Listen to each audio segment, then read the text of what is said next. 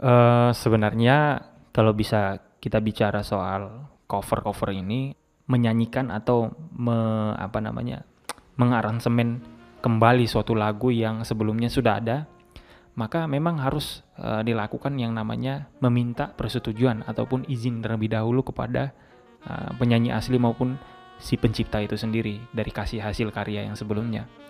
Nah itu memang harus dilakukan uh, semacam permintaan izin dan lain-lah supaya dia secara sah uh, untuk menyanyikan kembali lagu itu. Dan namun uh, dalam kasus-kasus uh, tertentu yang bisa dipersoalkan itu apabila ternyata si pencipta lagu ataupun si pemilik lagu ini tadi merasa bahwa uh, tidak pernah ada konfirmasi ataupun tidak pernah ada persetujuan dari uh, si pencipta untuk di cover lagunya si pengcover ini tadi dengan tiba-tiba atau secara langsung aja mengcover maka si pengcover ini memiliki konsekuensi juga.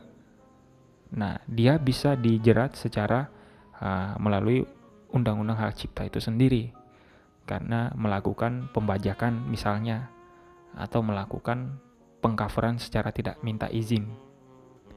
Nah, itu akan menjadi persoalan uh, ketika si penciptanya melaporkan si pengcover lagu ini tadi.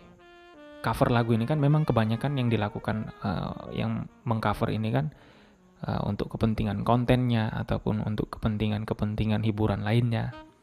Namun perlu diketahui bahwa pada umumnya yang saat ini terjadi di Indonesia terutama yaitu cover-cover lagu yang dilakukan oleh orang-orang tertentu yang kemudian diunggah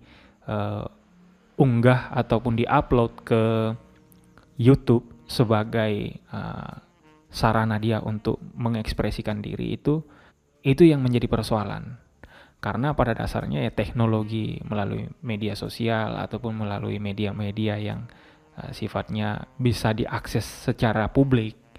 Nah, ketika itu merugikan si pencipta, maka si, si pencipta mempunyai hak untuk uh, melaporkan orang tersebut secara hukum dan bisa diperkarakan secara hukum.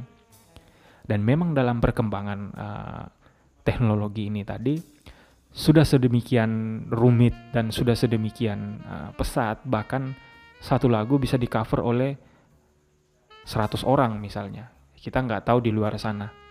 Nah, apakah 100 orang itu meminta izin atau tidak? Kita nggak tahu. Tapi yang pasti adalah memang ketika persoalan cover ini biasanya yang booming di media sosial, maka ketika si korban ini tadi atau si pencipta ini tadi merasa dirugikan, dia memilih hak untuk melaporkan si pengcover ini tadi. Jadi memang undang-undang hak cipta ini uh, sudah benar-benar uh, mengatur perlindungan mengenai hak cipta itu sendiri, hak cipta si pencipta lagu itu ataupun pencipta mengenai pengetahuan ilmu pengetahuan, uh, karya seni, uh, karya sastra bahkan ataupun teknologi, tetapi teknologi masuk dalam kategori hak paten.